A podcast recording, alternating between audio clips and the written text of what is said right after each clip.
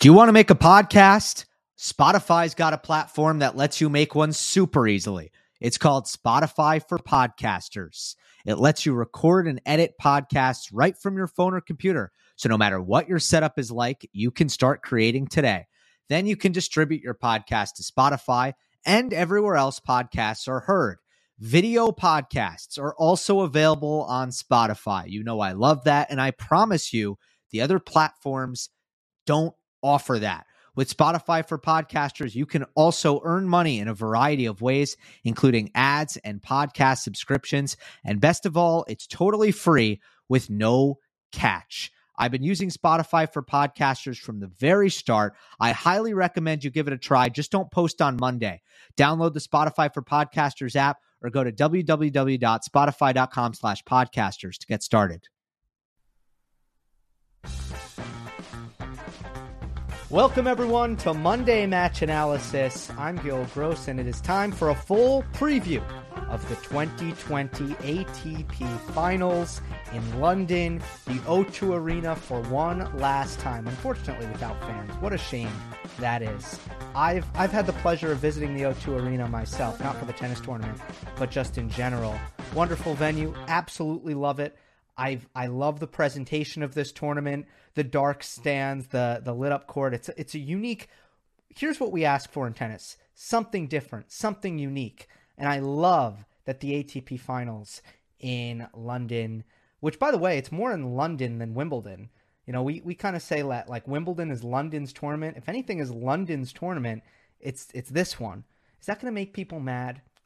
I'm not from there, so so maybe I shouldn't speak on this. A meandering start to Monday match analysis. Great to be back. Sorry about the lack of Paris coverage. Things got crazy, stuff came up, life got in the way. Uh, but it feels very, very good to be back previewing a tournament that I'm very excited for. I absolutely love the field. So first, I will show you the thumbnail, and that's what I'm talking about uh, with the with the venue. And these are the groups. The groups came out earlier today. There is Group Tokyo 1970 and Group London 2020. Let's start with Group Tokyo. It is Daniil Medvedev, Alexander Zverev, Novak Djokovic, and Diego Schwartzman. Group London 2020, Andre Rublev, Rafael Nadal, Dominic Thiem, Stefanos Tsitsipas.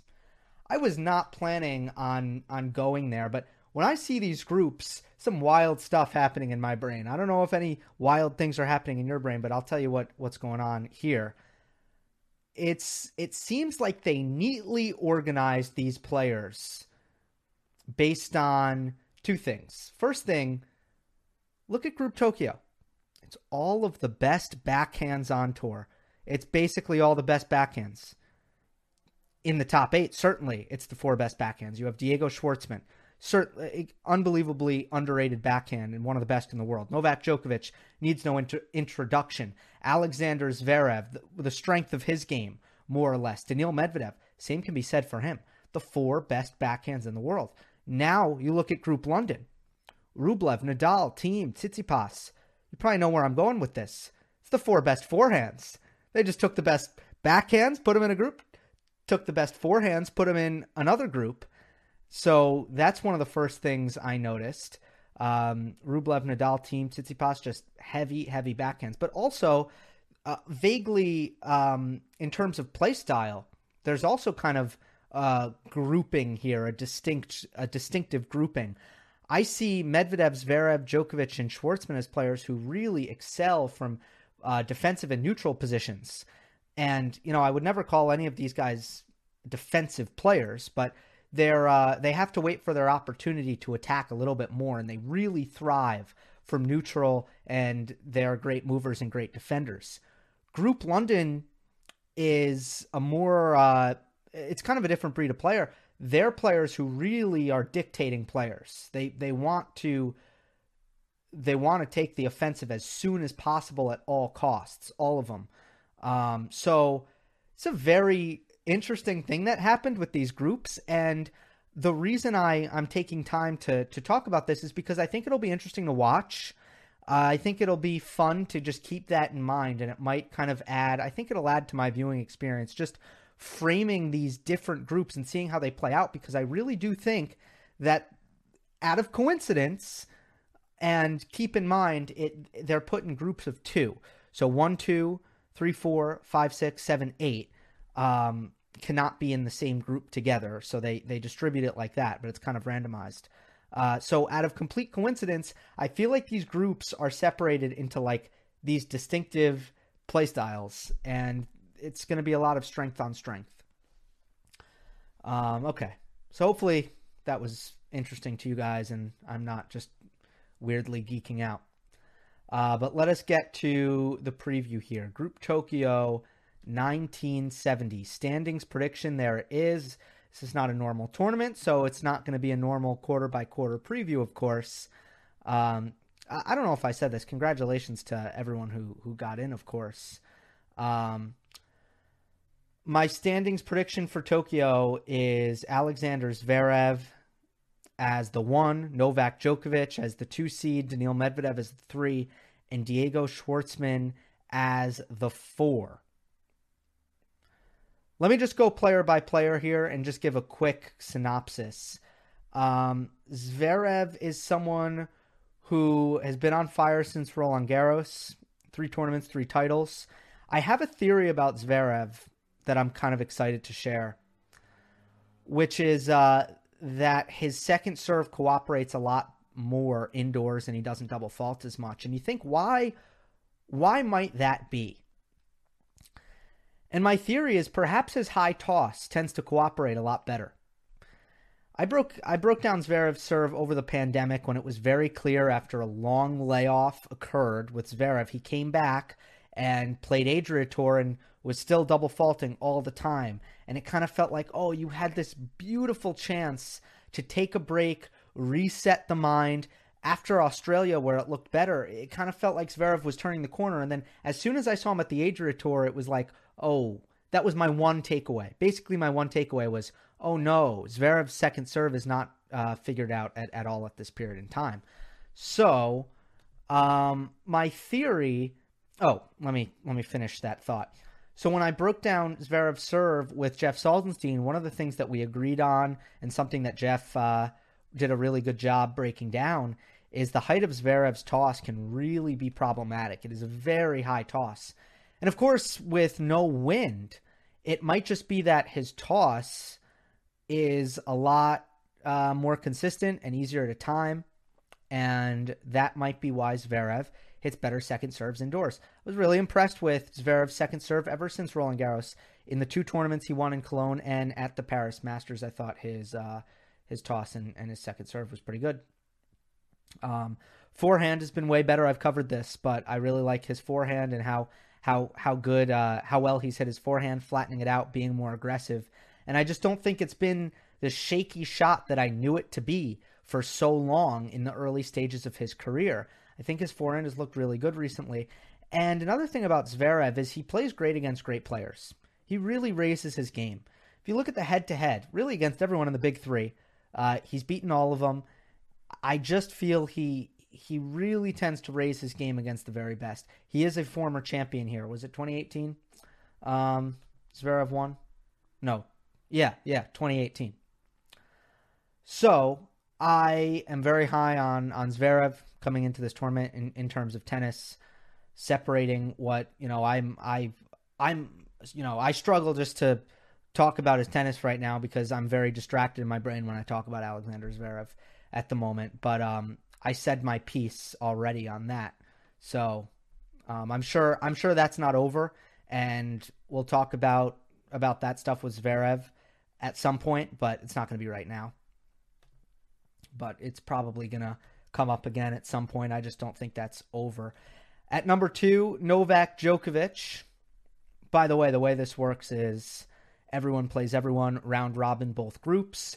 The top two make the semifinals and then it's like a normal single elimination tournament. Novak Djokovic, uh, something that I've been pretty adamant about. He has not looked the same since coming back from the pandemic, and I understand he's won titles, but I think it's it's undeniable that he has not been at the invincible level that he seemed to be at.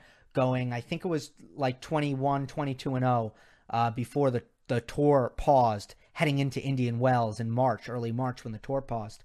I don't think Djokovic has been that same guy. I just don't think he's reached that level. I'm a little bit nervous that he could be undercooked from lack of match play. This will be his fourth match in the last 30 plus days. He really didn't get much run in Vienna. He did have a good test against Borna Coric before that that awful uh, lackluster loss to Lorenzo Sonego, but not a lot of match play since the French Open.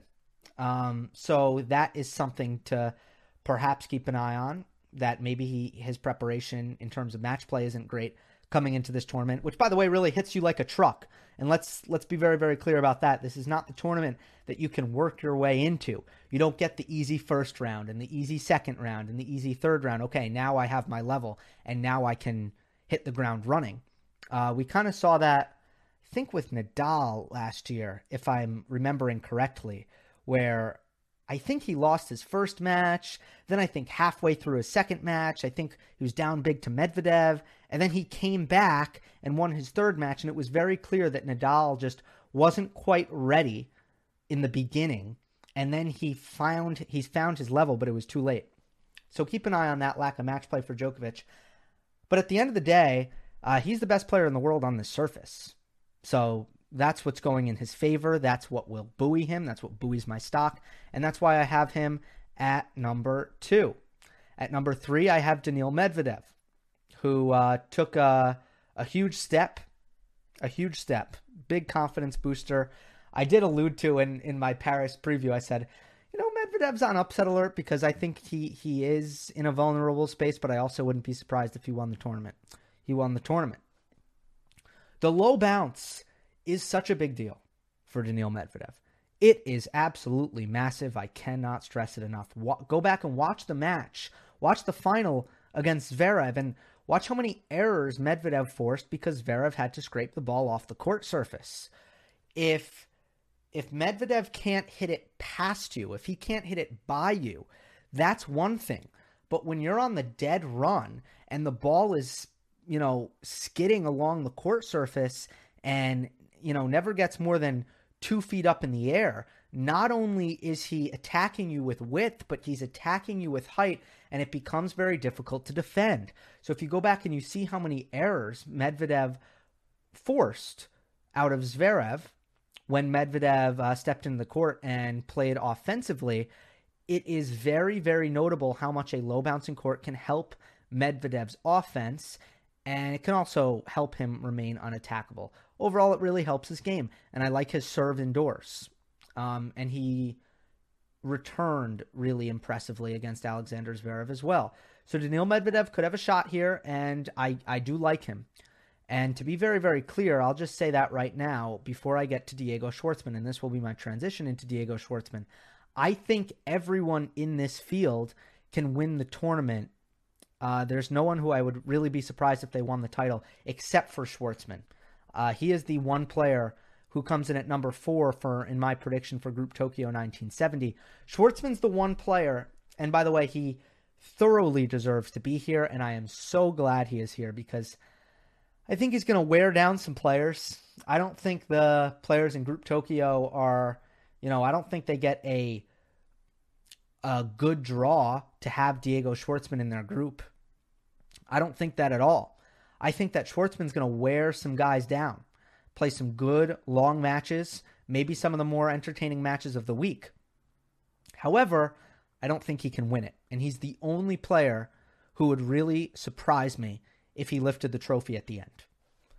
Uh, but there's a lot to like about Diego Schwartzman. He um, has been a player who's been absolutely tremendous ever since coming back from the pandemic, playing really some of the best baseline tennis in the world. That has been consistent. He has been unbelievably solid at all times from the baseline and in his return game. Um, I'm a little bit nervous about how uh, how tough and how physical every match is going to need to be for Diego Schwartzman against all top players. And on a surface like this, I really just think serve matters a lot. It's the reason why I ultimately picked against him in Paris, even though I felt like he was one of the more motivated players in the field there. Uh, I just think that there's going to be players who are going to out firepower him and especially expose the the difference in firepower on the serve. So to recap for Group Tokyo, Zverev and Djokovic, I have moving on to the semifinals. Medvedev, I, I really do like this week. I would not be surprised if he made some noise, but I had to cut him here, and Diego Schwartzman comes at number four. Moving on to Group London 2020. I know I'm not doing this in the most suspenseful way, but so be it. Here's my prediction Rafael Nadal at number one, Andre Rublev at number two, Dominic Thiem at number three, Stefanos Tsitsipas at number four. Let's go through these guys now. Rafa. The serve looked good in Paris. The return looked atrocious. I thought it was it was uh, it was strange.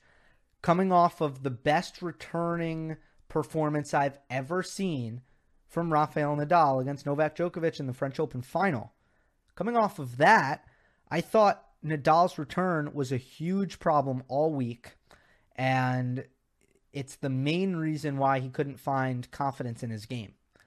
One positive for Nadal coming into this is he's less fatigued and less worn down than he normally is at this time of year. I don't think Nadal has been a player who has held up particularly well late in the season, especially post US Open. So, if there is one reason why 2020 might be the year where Nadal finally wins an ATP final, one thing that is missing on his resume, maybe it could be this year because he's simply less tired and less worn down. Another point, I like the effort. I like the fact that he made the extra effort to pre- to prepare in Paris. Notice, uh, I think that that's one thing which is a check mark for Nadal, which might be an X for Djokovic, is I am a little bit more confident in Nadal's ability to kind of uh, have uh, less rust coming into this tournament. So I, I really do like that he made the extra effort, and Paris can act as kind of a warm up tournament, even though he didn't play great. Of course, the last point is this is a difficult surface for Nadal, and that mostly has to do with kind of the low bounce, dead ball conditions, which make his forehand a lot more potent than usual. And um, I'm I'll be interested to see his defense this week. And because you know something that I I've been wanting to monitor with Nadal is the difference between how well he defends on clay versus how well he defends on hard court later in his career. And I have noticed a pretty significant gap there, but sometimes it's really hard to see the gap when Nadal is playing lesser competition. Only against the best of competition can someone really test Nadal's defense on a hard court. So that's also something that I'll be watching for carefully. Ultimately, I think that in this group, there's a lot of really good matchups for Nadal. Um, there's a lot of matchups that I think Nadal feels pretty good about. Number two here is Andre Rublev. Rublev is um, probably the second best player of 2020. Well, that's not really true. It's not really true. Major majors are so overpowered. He's the third best player in 2020 um, after after Djokovic and, and Nadal for sure. Um, look, the reality is Rublev has struggled only against the elite. He has beaten everyone else with unbelievable consistency. So I can't wait to see what he can do this week. There is a buzzsaw matchup um, in the field, which um, which is Medvedev, but luckily Medvedev is not in his group. Uh, I do think that the way Tsitsipas beat him at the French will give Stefanos confidence in their matchup. And I think that it'll be interesting to see if Tsitsipas can do similar things where he really tore apart uh, Rublev and made him uncomfortable with the amount of variety that he brought to the court. The Rublev serve is becoming a real strength, though, and watch out for the first serve and how well he's been hitting his spots that is becoming a problem and he's becoming really difficult to break because the serve plus one is so strong. Rublev is so good moving inside the court and attacking forehands and backhands off the first shot. I also love the way Andrei Rublev is competing. He is taking every single point so seriously. And if there's one player who I know is not checked out at this period in time, it is without a doubt Andrei Rublev. And I know he is going to uh, take uh, bring the highest level of focus and energy to the court. I also think that Andrei Rublev can beat players who he can rush. On a surface like this, with how early he takes the ball and how big he hits the ball, a big um, a big factor with Andrei Rublev when I look at who's a good matchup for Rublev and who is a bad matchup for Rublev, I look at players who um, who are susceptible to being rushed and who are diminished when they are rushed. Dominic Thiem is really a, a prime example of that. If you rush Dominic Thiem, you neutralize his power, you extract errors, you do great things. It, it, it's a very, if you can rush him, you really, you, you're really going to have more success against Thiem. Tsitsipas is the same exact way, especially on his backhand. He has an underdeveloped slice, so if you um, if you rush him on that side enough, you make him go to that shot. That is tremendous. And when he tries to hit over it, you'll often get backhand errors if you can rush him. Nadal uh, is uh, again, you know, he's more of a he's just more polished in that area compared to Thiem and Tsitsipas. But relatively speaking, he's another player who who really loves time. And if you can starve him, if you can starve him of that, he is as not he is not as immune to to being rushed as a Djokovic or a Medvedev or um, a uh, a Zverev or even a Federer, right? So th- those are players who are a little bit harder to rush. I think so. I I really like this group for Rublev. I think Rublev would have fared a lot worse in the other group. And that is a lot of the reason why I have him at number two, and I think he's going to be able to pull off some wins here. Let's see. Maybe his lack of touch, his lack of feel is going to be exposed.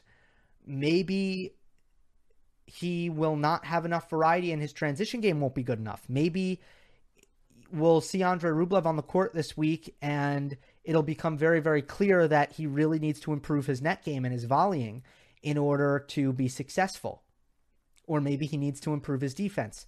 These are all things that are possible uh, that we'll see. It's just a matter of whose terms is are these matches going to be played on, and uh, I'm really one of the main things I'll be excited to see is how Rublev handles this competition because, as I said at the start here, he's beating everyone except sometimes the top guys who who he um he has some wins against Dominic Thiem though. Um but for the most part he's not beating the top guys, he's just beating everyone else. Let us move on to Dominic Thiem. um, he doesn't have much momentum, that's for sure. I mean, losing in the quarterfinals of the French, but mostly I'm talking post French Open. He he played Vienna and dealt with severe blisters and had to pull out, and that is an injury that was severe enough where he immediately pulled out of Paris. So I also saw an interview that his physio did um, he, he had to pull out of his match against Rublev, and Rublev beat him 7 6, 6 2. So that's, you know, another another thing that maybe a, um, should be brought up here that Rublev has the latest head to head on indoor hard court just a month ago. Um, anyway, I saw an interview with Dominic Thiem's physio, and he said this was not a normal blister. And apologies to get a little bit graphic here, but it kind of sounds like Thiem kind of like sliced his foot open in, in blister form, it, it had to be bad when you pull out the next week. So he's definitely missed some practice time here. And this is not like his most natural surface by any stretch. So, injury concerns, you know, concerns about Dominic Thiem's ability to bring his highest level. I have them.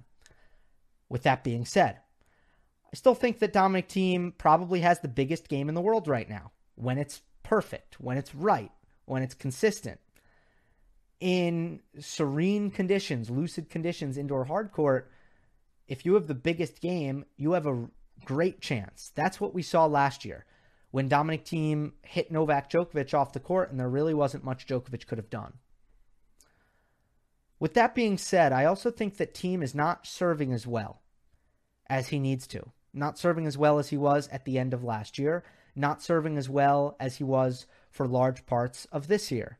I think his serve has kind of gone downhill the tail end of 2020. I feel like he's probably going to get it back. I wouldn't read too much into it. I think it's just a short term trend, but that is perhaps something to watch out for. So for Dominic Thiem, I'm concerned about his ability to bring his best level. With that being said, I think his best level is absolutely terrifying for for everyone, and that's just you can copy paste that analysis for every single tournament that Dominic Thiem enters in from now on.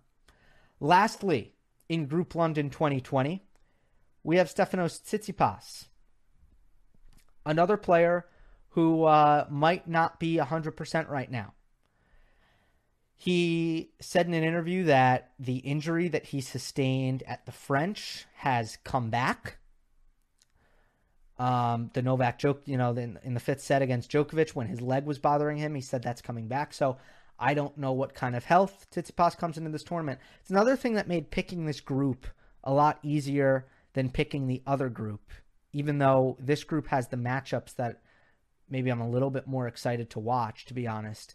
Uh, but it, it, was easier to pick this group because I because Thiem and Tsitsipas might not have their best, and that's kind of why I, I, felt somewhat or I felt more comfortable going with Rublev. It was just an easier decision for me. Uh, so I'm concerned about that. Tsitsipas one and two since the French Open on indoor hard, so he's not in any kind of form, and he's a confidence player. He he feeds off confidence. Does Tsitsipas? I still wish he was returning serve better. I just don't think it's coming along fast enough. He's trying, he's aware of it, he wants to make it better. I I'm just not sure he's really getting the results yet consistently.